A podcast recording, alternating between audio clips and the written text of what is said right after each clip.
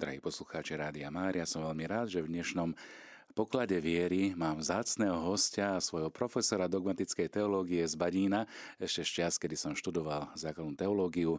Pochválený buď Pán Ježiš Kristus, srdečne vítam profesora Antona Adama. Prajem všetkým poslucháčom Rádia Mária požehnaný deň. Ja nemusím nejak zvlášť predstavovať tento hlas, lebo iste ho poznáte aj z Rádia Lumen, kde e, pôsobí, takže som veľmi rád, že aj Rádio Mária má tu možnosť takýmto spôsobom sprostredkovať veľké poklady viery, ktorými sú aj marianské dogmy. Prvou z nich v tomto adventnom období si predstavíme Matku Božiu bez hriechu počatú. Čo sa tým myslí, alebo čo predstavuje samotný titul Pani Márie pod týmto vzývaním bez hriechu počatej? No, veľmi často počúvam práve tento titul, je často zdôrazňovaný, je interpretovaný. Je dobre si zvlášť v tomto čase adventu pripomenúť e, aj vzhľadom na sviatok, ktorý aktuálne slávime, že Mária je naozaj matkou nášho pána, e, ktorý sa neustále stará o svoje deti a predovšetkým je to matka, ktorá práve cez materstvo, ktoré prijám, prijám, prijíma ako výsadu ako výzvu, ako povolanie a poslanie je takisto spájaná vlastne so svojimi deťmi pretože je tu taký jasný kontext toho vzťahu Ježiša Mária a potom následne kontext vzťahu medzi Ježišom a nami, e, kvôli ktorým prichádza na tento svet, aby nás vykúpil, aby sme mohli dosiahnuť spásu. Nož a Božia Matka v tomto slede zohráva určite nezastupiteľnú úlohu práve tým, že je vyvolenou matkou a aj ona seba samú nazve nepoškvrnenou. E, si môžeme pripomenúť e, text Sv. Lukáša Evangelistu, e, kde je Mária označená ako plná milosti. To je to anielovo zvestovanie, pozdravenie, zdravá z Mária, milosti plná. Tu tak silno zaznieva rezonuje Ježišova prítomnosť, Pán s tebou. Ale nie iba Ježišova, Božia prítomnosť, pretože dielo spásy je dielo na Svetejšej Trojice a iste týmto spôsobom Božia Matka Mária sa stáva neoddeliteľnou súčasťou diela, ktoré vlastne koná Boh. Eh, keď som spomenul a spomíname aj ten titul Pána Mária bez riechu počatá, nepoškvrnená, tak ešte si môžeme hm, trošku tak pripomenúť aj nie tak eh, dávnu spomienku na svetu Katarínu Labure, eh, ktorej sa Pána Mária predstavila práve ako nepoškvrnená pri zjavení z roku 1830 v kaplnke hm, parížskom Rue de Bac. Ale môžeme si pripomenúť od Ježiš pamäti aj eh, tento titul Nepoškvrnené počatie, ktorým sa predstaví pána Mária, dokonca aj svetej Bernadete Subiru v Lurdoch roku 1858. Tie mm, dve dátumy sú, sú pre nás zaujímavé, pretože sú kontextuálne spojené správe eh, so sviatkom, ktorý Sveta Církev slávi, teda sviatok nepoškvrnené počatia Pany Márie. Eh, Božia Matka vstupuje do dejín nie preto, aby prezentovala seba samú. Napokon to veľmi jasne deklaruje hľa služobnica pána. Chce byť tá, ktorá plní a naplňa to Božie posolstvo, Božiu cestu eh, Mária je tá, ktorá e, aj pre nás veriacich týchto dní a tohto času chce byť jednak príkladom svetosti, príkladom otvorenej cesty, plniť a naplňať Božiu vôľu.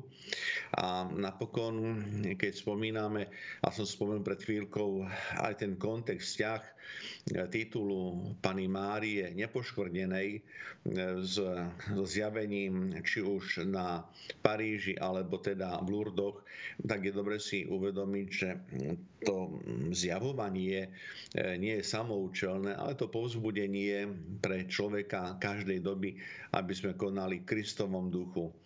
E, teda je potrebné konať takým spôsobom, aby sme modlitba v pokaní naplňali cestu našej spásy. E, možno na tomto mieste by som pripomenul známeho nemeckého teológa Ludvíka Millera, ktorý hovorí a poukazuje na rozhodnutie Pany Márie, vysloviť svoje fiat, staň sa, keď ako na úplnej slobode a otvorenosti sa k tomu, e, k čomu je povolaná.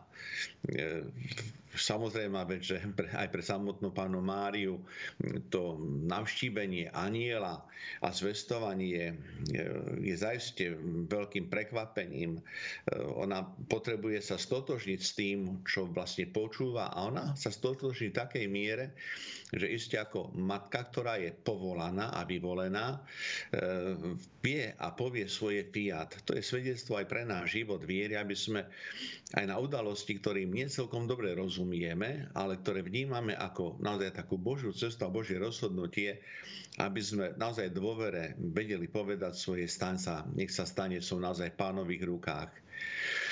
Ehm, napokon je dobre si všimnúť, že Mária, ktorá je nepoškvrnenou, je matkou, ktorá je matkou svetosti. Je vlastne matkou e, plnej milosti, pretože ten samotný titul nepoškvrnená v sebe zahrňa aj to, o čom je potrebné hovoriť a zdôrazňovať, zvlášť v tejto dobe, ktorý je poznačený e, veľkou, tak povediac, e, relativizáciou hodnot, aj dokonca kresťanských hodnot, a teda e, to, čo predstavuje Pana Mária, nie je niečo vzdialené. Je to blízke nám jednak preto, že Mária je tou, ktorá to žije a Mária je tou, ktorá nám dáva aj taký príklad a svedectvo toho, že aj my v tejto dobe máme byť naozaj svetí e, to fiat vyžaduje neba, nejaké ľudské otvorenie. To fiat, ktoré počúvame z úst Pany Márie, predstavuje aj takú skutočnú pravú vnútornú otvorenosť všetkému, čo je spojené práve s tou Božou cestou. A e, napokon je to Mária, ktorá práve v tom vyjadrení nepošvrnenej ukazuje úžasný príklad toho, akým spôsobom Boh ochraňuje, respektíve sprevádza tých, ktorí sa mu odajú. E, Božia Matka je súčasťou dejín spásy. Spovedal som, že je povolanou, je vyvolenou a preto aj to mystérium, tajomstvo samotného pojmu nepoškvrnená sa nám spája naozaj so svetnosťou, preto lebo Mária pre budúce zásluhy Krista bola uchránená od dedičného hriechu. A nielen bola uchránená od dedičného hriechu, ale bola uchránená od akékoľvek e, hriešnej žiadostivosti. A teológovia sa shodujú v tom, že práve pre účinnú spoluprácu, ktorú prejavuje vo vzťahu k Bohu, je uchránená aj od ľahkých hriechov. A tak vlastne v jednoduchosti hovoríme, že Božia Matka je svetá. A tejto svetosti chcem porozumieť, lebo ako som spomenul, e, Mária nie je vzdialená od nášho života, naopak chce byť súčasťou nášho života, je súčasťou nášho života a napokon jej svetosť ukazuje aj na Ježišové slova, ktoré rezonujú pre kresťana dneška. Aj vy buďte svety, ako ja, váš pán, som svetý. Presne tak, eh, Mária je plná milosti, alebo panagia, ako zvyknú hovoriť aj východní kresťania, čiže je celá v úplnej plnosti. A aj keď sa pozeráme na tajomstvo nepoškodeného počatia Pany Márie, tak iste mnohí z nás poznáme ten výjav Pany Márie, ktorá má otvorenú náruč a z jej rúk ako keby plynú tie milosti. Ona je aj prostredníčkou milosti. Tiež určite poznáte aj medailu, o ktorej sme Eh, už hovorili práve na liturgickú spomienku sv. Kataríny Labore, kedy Mária si žiada vyraziť túto medailu, ktorú poznáme ako zázračná medaila. Ako možno trošku sa dotknúť aj tejto ľudovej zbožnosti, keďže mnohí naši poslucháči poznajú a majú úcte panu Máriu aj ako Lurdsku, aj ako tú, ktorá je bez hriechu počatá. Áno, ďakujem pekne za túto zaujímavú otázku. Pochopiteľná vec, že e, je mi blízka aj téma pani Mári zázračnej medaily, e, aj ten výjav e, vlastne tých lúčov, ktoré naozaj akoby plynuli vlastne z tých dlaní a z prstov pani Márie. áno, poznáme pánu Máriu Lurdsku, Fatimsku a trošku tak teraz sa otázka mi privodila úspev na perák, aj keď to naši poslucháči, poslucháči nevidia, ale ale môžem to spomenúť na také pokriatie. E, pred rokom som bol na jedn, v jednej farnosti e, práve pri e, spomienke, alebo teda pri slavení Pany Márie Fatimskej a ja som sa vtedy tak vlastne deti, ktoré tak stáli vpredu, vlastne opýtal, že poznáme pánu Máriu pod titulom Fatimská, Lurdská, Levodská, Šaštínska mm, a zapýtam a deti, a pre vás je ktorá taká najbližšia? A jedno také dieťa sa zasmialo a hovorí, že to je tá naša. Presne tak, tá naša pána Mária. Tá naša pána Mária. A v podstate som bol veľmi jasný. Ja som tak sa snažil uchytiť ešte nejakú tú myšlienku, ale a to dieťa má naozaj v tom dobrom slova zmysle odrovnalo. A som povedal, aká veľká teológia. V podstate to, to dieťa je schopné človeka naozaj usmerniť. Jednoducho tá naša. Tak aj takáto milá spomienka. E, ale vrátim sa teda k tejto našej téme. Áno, Mária. Možno by som chcel tak e, povzbudiť poslucháčov aj tomu, že práve tá mariánska zbožnosť je v našom e, národe, v našom ľude veľmi živá, je stále veľmi aktívna. Dokonca poviem, že je aj atraktívna a je dobre, keď si všímame aj tie také naozaj náboženské, teologické aspekty mariánskej úcty, pretože vo všeobecnosti veľmi často práve hovoríme a používam ten titul Pany Márie prostredníčke milosti. Aj ten námi vlastne výjav, e, teda Mária, ktorá akoby e, nejak tak z tých rúk, z dlaní vyžarovala tie milosti, je predovšetkým e, tým znakom toho, čím a kým ona je. Lebo treba poznamenať, že ona je prvá, ktorá je obdarovaná práve tým, že je Pana Mária a Matka bez riechu počatá, tak je tou, ktorá bola vlastne vykúpenou. A e, ten častý práve sled alebo naše rečické vyjadrenie, že je prostredníčka, je dobre si tak ešte uhľadiť, lebo ona je vlastne prostredníčkou v zmysle hm, spolupracovníčky, tak ako hovorí Vatikánsky koncil v konštitúcii Lumen Gentium Svetlo národov v 8. kapitole, keď povzbudzuje všetkých nás, aby sme pánu Máriu uctievali ako teda tú, ktorá je orodovníčka, ktorá je spolupracovníčka. A ak teda hovoríme o milostiach v kontexte s pánom Máriou, tak práve takým spôsobom, že Mária je tá, ktorá je sprostredkovateľkou vlastne týchto milostí. E, svetý pápež Jan Pavol II, ako je známe, bol veľký ctiteľ Pany Márie a je známe aj jeho vlastne heslo per Mária Madiezum. A on veľmi často zdôrazňoval, aj keď bolo potrebné, vysvetľoval, že vlastne pre neho teda Pana Mária je tá, ku ktorej sa utieka, aby aj pre neho, pre pápeža bola Mária matkou, cez a v ktorej nachádza cestu ku Kristovi. Lebo ako píše svätý Pavol Apoštol v prvom liste Timotejovi v druhej kapitole, jediný prostredník medzi Bohom a ľuďmi Ježiš Kristus iného nie. Teda, keď hovoríme o tom prostredníctve milosti, tak určite v prvom rade máme na mysli a predstavujeme to Kristovo prostredníctvo, ktoré je výlučné, hovoríme mu explicitné. A potom, keď hovoríme o tých tituloch prostredníctva, možno aj vo vzťahu k Pane Márii, tak hovoríme v kontexte vyjadrenia, ktoré použil svätý Tomáš Akvinský, keď vo svojej teologickej sume rozpracoval vypracoval teológiu prostredníctva stvorení alebo stvorenia. A pretože pána Mária isté, že aj keď má titul Božej matky, tak je predovšetkým tou, ktorá takisto je človekom, e, pretože Mária nie je zboštená, Mária nepríjima nič, čo by bolo božské je Božou matkou preto, lebo prijala väčšie slovo Otca. To je znovu to mysterium adventu a týchto dní, ktoré slávime. Slovo sa stalo telom a prebielo medzi nami.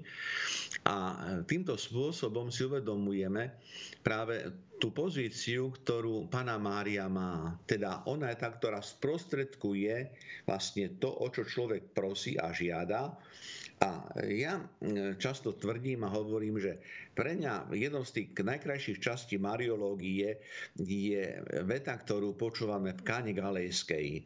Známa veta, urobte, čo vám môj syn povie. A je to aj taký možno odkaz, povzbudenie všetkým nám. Zamýšľať sa nad tým, čo vlastne žije Mária, akým spôsobom Mária, tak povediať, sa otvára pre Božiu cestu a predovšetkým, aby sme si uvedomovali, že to, čo je potrebné v našom živote konať, je naplňať Ježišovo slovo byť svetkom Krista. A keď sa stávame svetkami Krista, tak jednoducho sa stávame svetkami aj tej materinskej lásky, lebo rozhodne platí axioma, že jednoducho nemožno nemilovať matku, ak milujeme syna.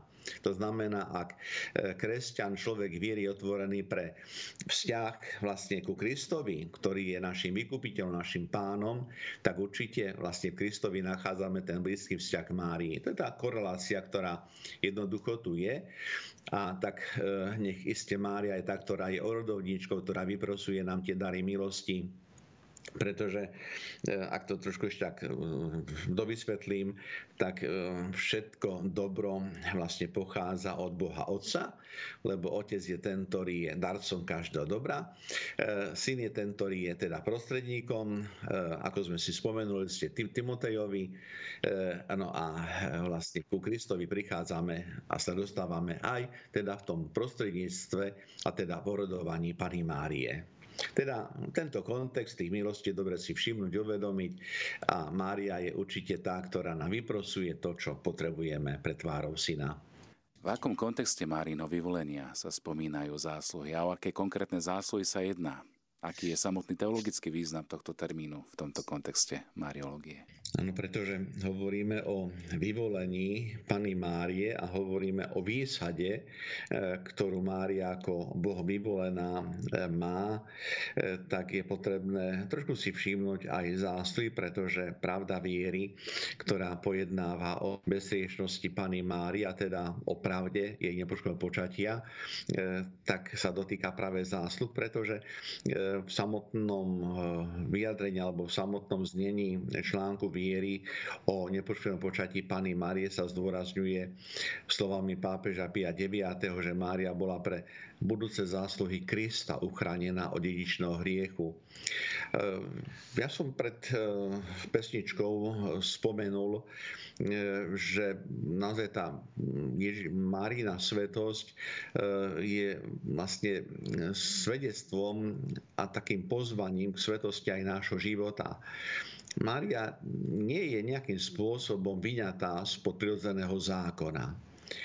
To znamená, že plnosti je pred našim zrakom, našom vedomí ako tá, ktorá jednou z nás, ale áno, to je práve to mysterium, tajomstvo Božej lásky, že je zvláštnym spôsobom omilostená a teda e, prijíma to, čo my prijímame až sviatosťou krstu, lebo sviatosťou krstu sa stane Božími deťmi a vtedy sa z nás sníma teda prvotná vina, sa nám odpúšťa dedičný hriech. Pána Mária tým, že je bez hriechu počatá, nemá dedičného hriechu, nemá žiadneho hriechu a to je práve to, to vyjadrenie, e, keď sa odvolávame na to, že Pána Mária tento stav prijíma pre zásluhy Krista. To sú zásluhy Krista, ktoré sú zásluhami jeho vykupiteľskej smrti. Ale ešte predtým možno si spomeňme v takej všeobecnej rovine zásluh, aby sme si to trošku tak možno viac uvedomili, upriamili, lebo aj v hovorovej reči a v takom jednom možno štýle vyjadrovania ten termín zásluhy jednoducho poznáme. Máš zásluhy alebo tvoríš zásluhy. Čo teda tá zásluha je? V tom bežnom vyjadrení určite pojem zásluhy znamená činnosť, znamená skutky, e, za ktoré sa človeko sme stáva steným, váženým alebo uznávaným, odmeneným. E, pod pojmom zásluhy napríklad rozumieme aj e, skutok, ktorý vykonáme v prospech druhého človeka, čím sa získava nárok na odmenu alebo nárok teda na pochvalu za vykonaný skutok. Takže vidíme, že mm, to, ten pojem zásluhy je veľmi široký v tom našom vyjadrení, takom denom. No a od tohto mm, takého svetského či profánneho vyjadrenia zásluhy sa ale dostávame pekne k pojmu teologickému, čo je vlastne zásluha v teologickom význame. A e, my, pretože e, hovoríme o zásluhách Ježiša Krista, tak obraciame pozornosť ku Kristovi, lebo e, Ježiš vykoná skutok, je to skutok obety obeta na dreve kríža. A za tento skutok obety Ježiš, e, tak povediac, nedostáva nič. Keď to poviem takým veľmi laickým pohľadom, ale za ten skutok e, dostávame my. A dostáva vlastne všetko. Teda tým, že Ježiš vykoná skutok, e, za ktorý môže byť pochválený, oslavený, a my to vlastne tak môžeme robiť, pretože Bohu vzdávame vďaku za našu za naše vykúpenie, tak práve drevo kríža, obeta Ježiša Krista je práve tým skutkom, z ktorého plinie zásluha, ktorá vzhľadom na Boží skutok Ježiša Krista je privlastnená komu? No predsa nám, ľuďom. To znamená, Ježiš koná skutok, hovoríme mu záslužný skutok a ovocie tohto skutku teda to dobro je privlastnené nám. To je tá veľká nepochopiteľná Božia láska, lebo Ježiš kvôli nám sa stal človekom, Ježiš kvôli nám vystúpil na drevo kríža a teda Ježiš kvôli nám sa obetuje až do takej miery, že kladie svoj život za našu spásu. E, preto aj my sme povolaní mať účasť na Božom živote. A nemohli by sme byť ani Božími deťmi a nemohli by sme mať ani účasť na väčšnom živote, ak by sme neboli práve vykúpenými, ak by teda Ježišové zásluhy nám neboli privlastnené. Teda to sú zásluhy, ktoré sú Božím darom žiaden človek nie je schopný vykonať taký skutok, za ktorý by mohol byť týmto spôsobom odmenený. Teda ja ako človek nie som schopný vykonať, ktorý by mi priniesol spásu. Isté sa do témy, zásadná teologická axioma pravda, ktorú poznáme, poznáme určite všetci, keď hovoríme, Boh nás vykúpil bez nás, ale nespasí nás bez nás. Teda chceme si tak pripomenúť aj tento aspekt, keď hovoríme o zásluhách Ježiša Krista, lebo vykúpenie je, tak povediať, s Božou vecou, Božím darom a je tiež takisto známe, že je dobré, keď obdarovaný človek e, reflektuje na úmysel dárcu. Um, pretože ak ja chcem niekoho obdarovať, tak ho chcem možno potešiť, chcem mu pomôcť, chcem ho možno nejakým spôsobom povzbudiť a ten dar nie je dárom v zmysle e, povinnosti, pretože keď hovoríme o dáre, tak je to dobroprajnosť. To je vlastne to, čo mm, jednoducho je ponúkané z dobroprajnosti a prijímateľ tohto dáru e, naozaj práve vo vzťahu k darcovi by mal zachovať naplnenie úmyslu tohto dáru. Presne týmto spôsobom človek, ktorý je Bohom obdarovaný, má reflektovať na tento Boží dar a preto tento dar vykúpenia z dreva kríža má prijať pre svoje dobro takým spôsobom, že s týmto darom, čo vlastne spolupracuje, teda využije ho na to, čomu je tento dar vykúpenia určený. A to vlastne tá cesta spásy to je tá vlastne tá, dikcia, dikcia toho, že nás vykúpil bez nás, ale nespasí nás bez nás. Je, dobre si no, možno aj tak uvedomiť znovu, že e, Božia Matka v slobode hovorí fiat, v slobode odpovedá stanca. A my sme povolaní takisto v slobode povedať Bohu svoje áno. Nie sme nútení aj keď možno niekedy tie imperatívy v teologickej reči jazyku zaznievajú a možno niekedy aj tie imperatívy zaznievajú aj povedzme niekedy z kazateľov, čo treba priznať, tak je si dobre uvedomiť, že a ja to tak zľahčím. Často to hovorím aj, aj teda pri prednáškach bohoslovcom, že my nemusíme nič. Vlastne človek na tomto svete nemusí vôbec nič. Jediné, čo musíme, tak raz umrieť. Ale akým spôsobom my naplníme svoj život, to nie je otázka musieť E, preto nech sa tejto chvíli naši posluchači možno tak usmejú aj so mnou. E, my nemusíme ísť ani do kostola, my nemusíme sa ani modliť, e, my nemusíme nič, ale my chceme. Pretože ak ja mám vzťah, a je to o vzťahu k Bohu, je to vzťahu k Pane Márii, tak ja nemusím, jednoducho chcem. To je tá filozofia a príklad života. A rád vlastne spomínam vlastne na svoj život alebo aj na tie, takúto formáciu detskú, pretože u nás v rodine ja som nikdy nepočul, že musíš do kostola. Ja som to nikdy nepočul. Jednoducho, e, to bola každodenná situácia a sviatočný deň zvlášť a povedzme sviatky. Jednoducho patrí sa zasvetiť čas Bohu. Takže nikdy to nebolo musíš. Jednoducho chcel. A v tomto chcení chceme sa formovať. To je dobre si všimnúť aj v tomto kontexte, lebo tie imperatívy niekedy sú nepríjemné a eh, ja nie som výnimka, takže ani ja nemám rád imperatívy, musíš. Ale keď sa mi niečo zdôvodní, eh, no tak potom to rád príjmem a o tom je vlastne aj taká tá naša náboženská, duchovná formácia. A ja si myslím, že aj táto relácia môže pomôcť všetkým nám nám tomu, aby sme e, sa v škole Pany Márie tak naučili vlastne tomu slovku chcem, nech sa stane, nie preto, že ja to musím, ale preto, že je mi prejavená dôvera. A Boh nám prejavil dôveru tým, že vystúpil vo svojom synu, na drevu kríža a nám ponúkol, vy môžete čerpať vlastne z toho, čo som pre vás ja vykonal. Teda toto je ten pojem zásluhy a keď hovoríme teda o zásluhe, tak musíme hovoriť práve aj v kontexte toho Máriho vyvolenia, pretože e, Pána Mária ako osoba, ako človek nemohla si zaslúžiť dar lásky Božej, lebo láska je nezaslúžená na lásku, aj keď sa to javí v tej našej e, formálnej rovine, že na lásku máme právo, tak e, chcem tak znovu povzbudiť, e, láska je darom. My keď milujeme, tak vlastne darujeme. To no totiž, hej, som sa dotkol takej ťažkej témy, ale dobre, veď to tak patrí sa. A je dobre, lebo ten pojem lásky je devalvovaný v tejto dobe tak prečo trošku neupriamiť pozornosť?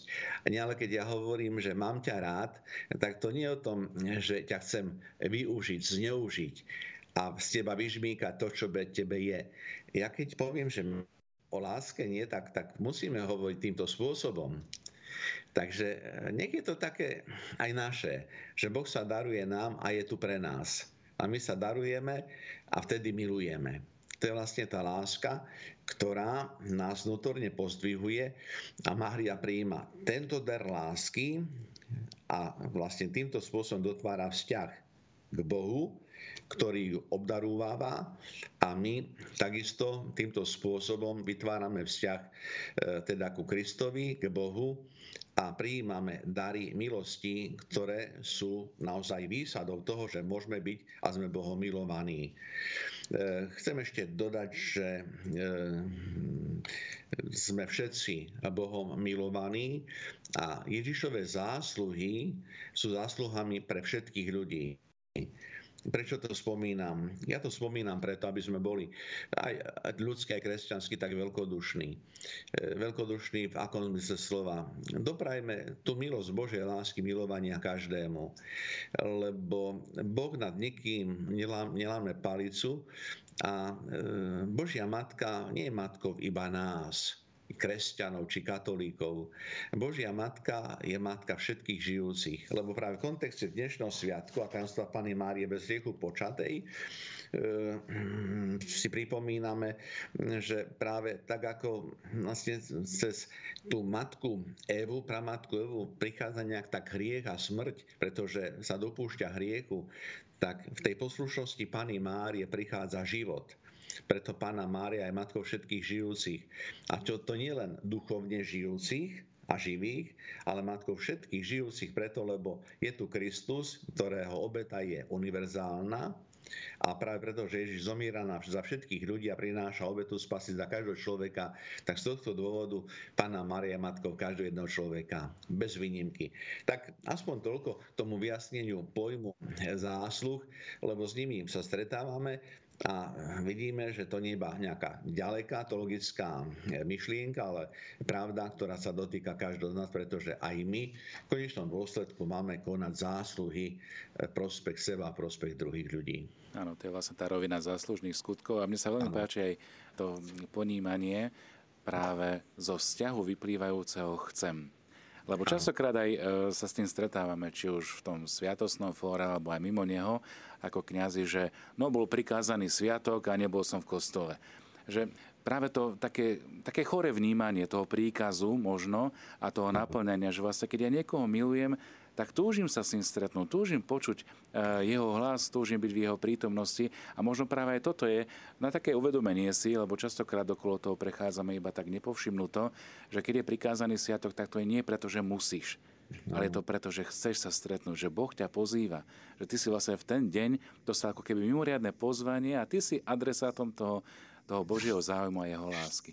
Áno, ide od nás to prijať pozvanie, pretože ma pozýva k stretnutiu pán a keď venujem vlastne tomu, o ktorom hovorím, že ho milujem, tak je dobre, keď to preukážem aj práve takýmto skutkom a takouto konkrétnou činnosťou. Presne, a to je tá, taká tá ľudská rovina možno tých veľkých božích tajomstiev, ktoré sa nám komunikujú aj práve cez liturgické prežívanie eh, daných sviatkov. Ale vráťme sa trochu späť.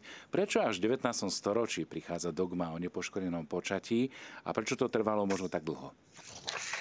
To je zaujímavé preto, lebo mm, naozaj zo štyroch marianských dogiem prakticky vieme, že e, prvé dve e, máme nejak e, pomerne alebo relatívne skoro predstavené, keď hovoríme o 4. respektíve 7. storočí, či už je to teda Mária, Bohobožia rodička, alebo Panectvo Pany Márie. Ďalšie dve dogmy a pravdy viery, teda nepoškodné počatie Pany Márie a dogma na nebo vzatia Pany Márie. To je vlastne otázka naozaj 19. respektíve 20. storočia. Tak je ešte dobre sa pýtať vlastne prečo. Prečo tak v úvozovkách neskoro. No, ono je to v pravom čase. Ehm, možno, možno ešte na úvod tak pripomeniem, že jeden z talianských teológov a konkrétne teológ hm, Bruno Forte ehm, hovorí o takých štyroch takých výrazných okolnostiach, ktoré vplyvajú na vyhlásenie dogiem alebo práv viery, aj čo sa týka marianských práv viery. A on hovorí o takých vlastne základných aspektoch, keď jednak pripomína, že vyvstáva určitá potreba vyznania pravd viery na Božiu slavu a pre spásu ľudí. To je možno také oživenie, to vedomia viery.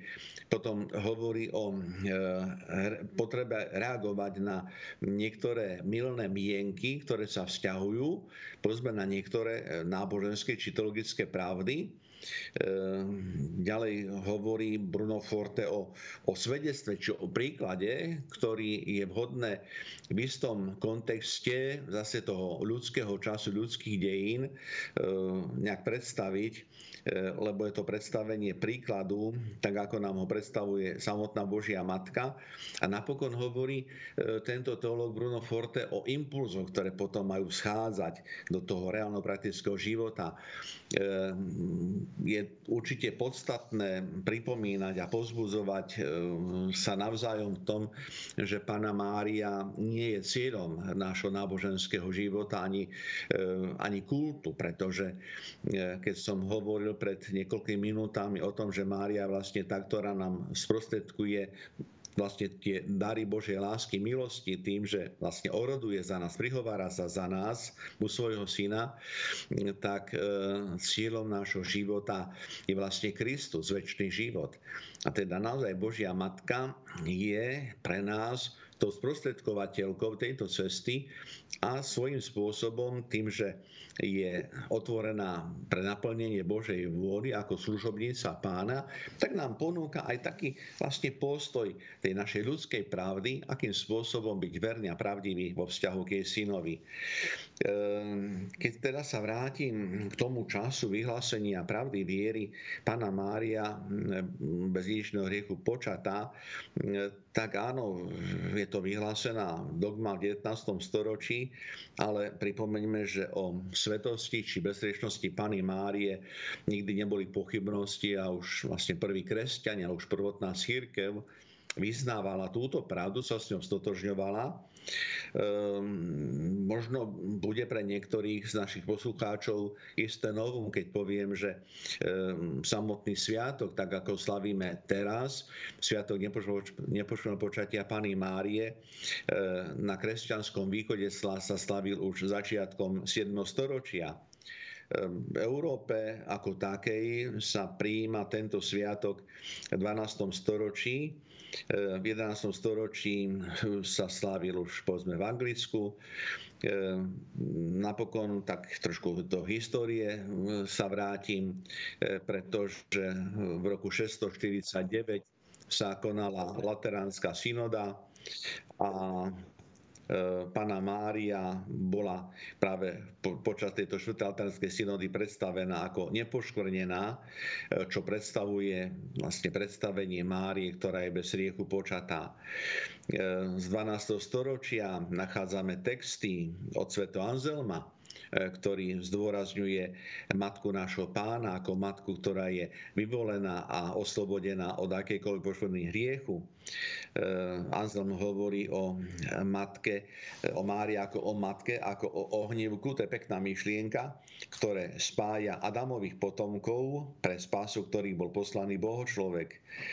No a e, napokon sa zdôrazňuje e, myšlienka Sveta Zelema skutočnosť, že e, nachádzame tú, tú hlbokú paralelu, ktorú tiež poznáme už medzi vlastne Evou a Máriou, pretože to, čo tak povediac skazí Eva, tak to napravuje Mária. Práve tým, že je otvorená, pripravená naplniť to, čo je Božím poslaním, a týmto spôsobom e, zdôrazní svätý Anel, že je primerané, aby Pana Mária e, bola naozaj tá, ktorej prislúcha vlastne svetosť. Preto, lebo bezriešnosť, teda svetosť, vyjadruje v plnosti stav Božej priazne, teda výsady, že je bez riechu počatá. E, človek ako taký, to sme už naznačili, potrebuje vykúpenie lebo pád e, prvých rodičov spôsobuje odklon. E, my iste často hovoríme nejak o hriechu, tak možno menej si uvedomujeme, v čom ten hriech spočíva, pretože hriech je narušením spoločenstva s Bohom a človek vo svojich silách nie je schopný to spoločenstvo znovu, tak povedia, zoživiť. Preto práve e, vstupuje do dejín spásy Kristus, ktorý nás vykúpil a teda práve tým skutkom, ktorý sme si spomínali, zadozučení za ľudský hriech a znovu je, je nám ponúknutá práve cesta spásy. E, Mária e, cez milosť Kristovho vykúpenia je teda samotná vykúpená a e, je obdarená takou milosťou, že nielenže je oslobodená od riechu, ale je oslobodená aj od akýkoľvek náklonnosti, e, čo len k osobnému hriechu. E, v roku 15. storočí, v roku 1439 konkrétne, sa konal koncil Bazílii, a tento koncil sa domáhal, aby pravda Pany Márie bez riechu počatej, bez riechu počatej, aj bola vyjadrená a vyhlásená za pravdu viery. Zdá sa, že neboli nejak tak naplnené tie aj vonkajšie okolnosti, takže e, tento návrh nebol prijatý. Ale čo je zaujímavé, a prečo to spomínam, e, je, že v roku 1476 pápež Sixtus IV. zaviedol teda formulár Sv. Omše a aj liturgiu, teda hodín, teda liturgiu breviára na počas tajomstva nepočúva počatia Pany Márie. Teda vidíme, že e, nejak tá pravda, ona je tu živá. To, že nebola dogmatizovaná, prichádzame vlastne k tomu v tejto chvíli. Prečo v 19. storočí? E, tá nejak pravda, viete, že ako to už býva v ľudskom spoločenstve, aj medzi ideológmi, tak bola rôzne nejak tak tá interpretovaná rána boli diskusie, e, ale v 19. storočí prichádza k oživeniu marianského kultu. Isté, e, je tu otázka aj trošku to nastavenia spoločnosti ako takej. Nemôžeme zabudnúť na to, vlastne prichádza veľmi silný prúd e, filozofického racionalizmu, že to vlastne prichádza naozaj tendencia e, vlastne spochybňovania vlastne vôbec náboženského kultu, duchovna. A to vlastne privádza k tomu, že církev e, považuje za dôležité, aby pravda, ktorá bola všeobecne prijímaná, všeobecne verená, a teda veriacne prijímaná, aby vlastne dostala tak povedia spunc oficiálneho vyhlásenia zo strany učiteľského radu církvy. E, ja som sa dnes zmienil, v úvode sme sa zmienili o Lurdoch a o, e, a o Rudebak. Áno, a tu je znovu ten priestor, aby sme sa k tomu vrátili, pretože e, rozhodne má to svoj e, zmysel nad tým uvažovať, pretože e, zjavenie na Bak bol 1830, zjavenie Bernadette 1858 a v podstate článok viery nepočmovočatia Pany Márie bol vyhlásený 8. decembra 1854 pápežom Piom IX. Eh, keď sa pozrieme na tie zjavenia a znovu to iba konštatujeme a pripomíname, eh, tak eh, teológom ten pojem niečo hovoril, bol jasný, hovorím teológom. A pospolitý Boží ľud sa nezaoberal nejak teológiou ako takou, E, takže samotná sveta Katarína Labúre, ona musela byť riadne tak jednoducho e, prekvapená, keď počúva e, vlastne, kto k nej prichádza. Som nepočul počatie. No, Katarína bola jednoduchá deva, vidiecká deva, ktorá možno mala také klasické to náboženské poznanie, ale nehovoríme o vzdelaní ako takom. Zo všetkou úctou samozrejme vec vlastne k týmto osobám a postavám. A e, teda je tu, ja tomu tak hovorím, že tu je taká, taká, taký, taký boží prst ukázať, no tu sa niečo deje a tu sa niečo stane. A stalo sa to v roku 1854, keď Pius IX vyhlásil článok viery a z toho ja urobím to premostenie do roku 1858, pretože sme v Lurdoch a vieme, že Bernadeta rovnako ako teda e, sestra Zoe, pretože Katane Labure občianským menom bola vlastne Zoe, tak Bernadeta tiež nemala žiadne vzdelanie, žiadne poznanie potom, keď tak naši poslucháči čítajú tie životopisy, tak tam e, nájdú takú per, peknú perikopu, keď v podstate sa aj pán Farár, aj vôbec tí nejak tak, ktorí rozhodujú, či e, nejak prijať alebo neprijať tie slova Bernadety, tak vlastne si uvedomia, že Bernadeta nemá skade poznať výraz nepoškvrnené počatie a ona ho pozná. Ho pozná nie preto, lebo je to ich múdrosť, to je Božia múdrosť. A Bernadeta si túto Božiu múdrosť osvojila práve tým, že prijala vlastne to posolstvo, ktoré vlastne tu zaznelo. Takže Áno, e, aj tie vonkajšie vplyvy spôsobili, e, trošku tak e, vplývali na to, že Pius IX sa rozhodol v konečnom dôsledku teda predstaviť pravdu viery, nepočmož počatia Pany Mária ako článok viery. A ešte by som rád dodal, že urobil tak potom, čo si vyžiadal vlastne vôbec zmienku biskupov z celého sveta. Takže vôbec tá myšlienka, tá pravda nie je korunovaná aj takým súhlasným stanoviskom.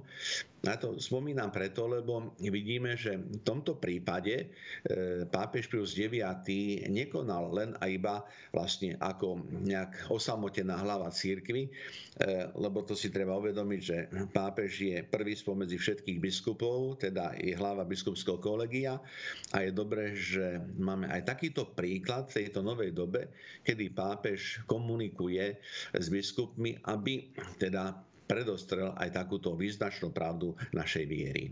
To si veľmi pekne povedal, možno aj v kontexte prebiehajúcej synody, ktorá je teraz v takom polčase, že práve tá církev dýcha cez Ducha Svetého a ten Duch Svetý naozaj zjavuje aj takýmto maličkým, ako bola eh, Sveta Katarína Labore alebo Sveta Benedita Subiru, eh, veľké tajomstvá, ktoré ich samotných presahujú. Otec Anton, veľká vďaka za priblíženie eh, tohto veľkého tajomstva viery aj v rámci dnešného pokladu viery. Vidíme, že eh, postupné odhaľovanie týchto veľkých tajomstiev, ktoré veríme a ktoré vytvárajú aj to naše katolické prežívanie, tak častokrát možno eh, dehonestované hm, tým pohľadom na tú laickú alebo ľudovú zbožnosť, vlastne komunikujú veľké tajomstva viery. O tom, ako Boh prichádza na túto zem, aby zachránil ľudstvo, ale zároveň ako si aj používa tie krásne nástroje, a Pána Mária je takým nástrojom, môžem povedať, ako hovorí, myslím, že svätý Efrem, že ona je vlastne tá, ktorá je ako keby takým člnkom, ktorý vytvára tú nádhernú látku v tkania, alebo tkania Božej milosti a vlastne Božie slovo môže zostúpiť do lona panny a prichádza ako človek, ako malé dieťatko. A práve aj adventné obdobie, ktoré prežívame, a mne sa veľmi páči práve to osadenie práve do adventného obdobia, to je tejto slávnosti, ktorá nám tak poukazuje na tú ľudskosť Ježiša Krista, lebo vlastne v nej vnímame aj krásu toho počatia Pany Márie, čo sa niekedy tak časokrát zamieňa, ale v podstate ide o Panu Máriu, čiže o to, že bola nepoškodenia počatá v lone Anny a jej otec je Joachim, ako to máme v apokryfných evaneliách. Všetko toto je krásne a veľmi bohaté. Ja verím, že e, touto dnešnou reláciou pokladu viery sme poodkryli ako keby tú pokladnicu duchovných darov a milostí, možno aj cez pohľad na Pánu Máriu. A ďalšou veľmi peknou dogmou, ktorá nás čaká v tom liturgickom slede, je Teotokos, ty si už naznačil. Pána Mária, jedna z prvých dogiem, môžem povedať, marianských, kde Pána Mária je uctievaná ako bohorodička. O tom si môžeme niečo na budúce.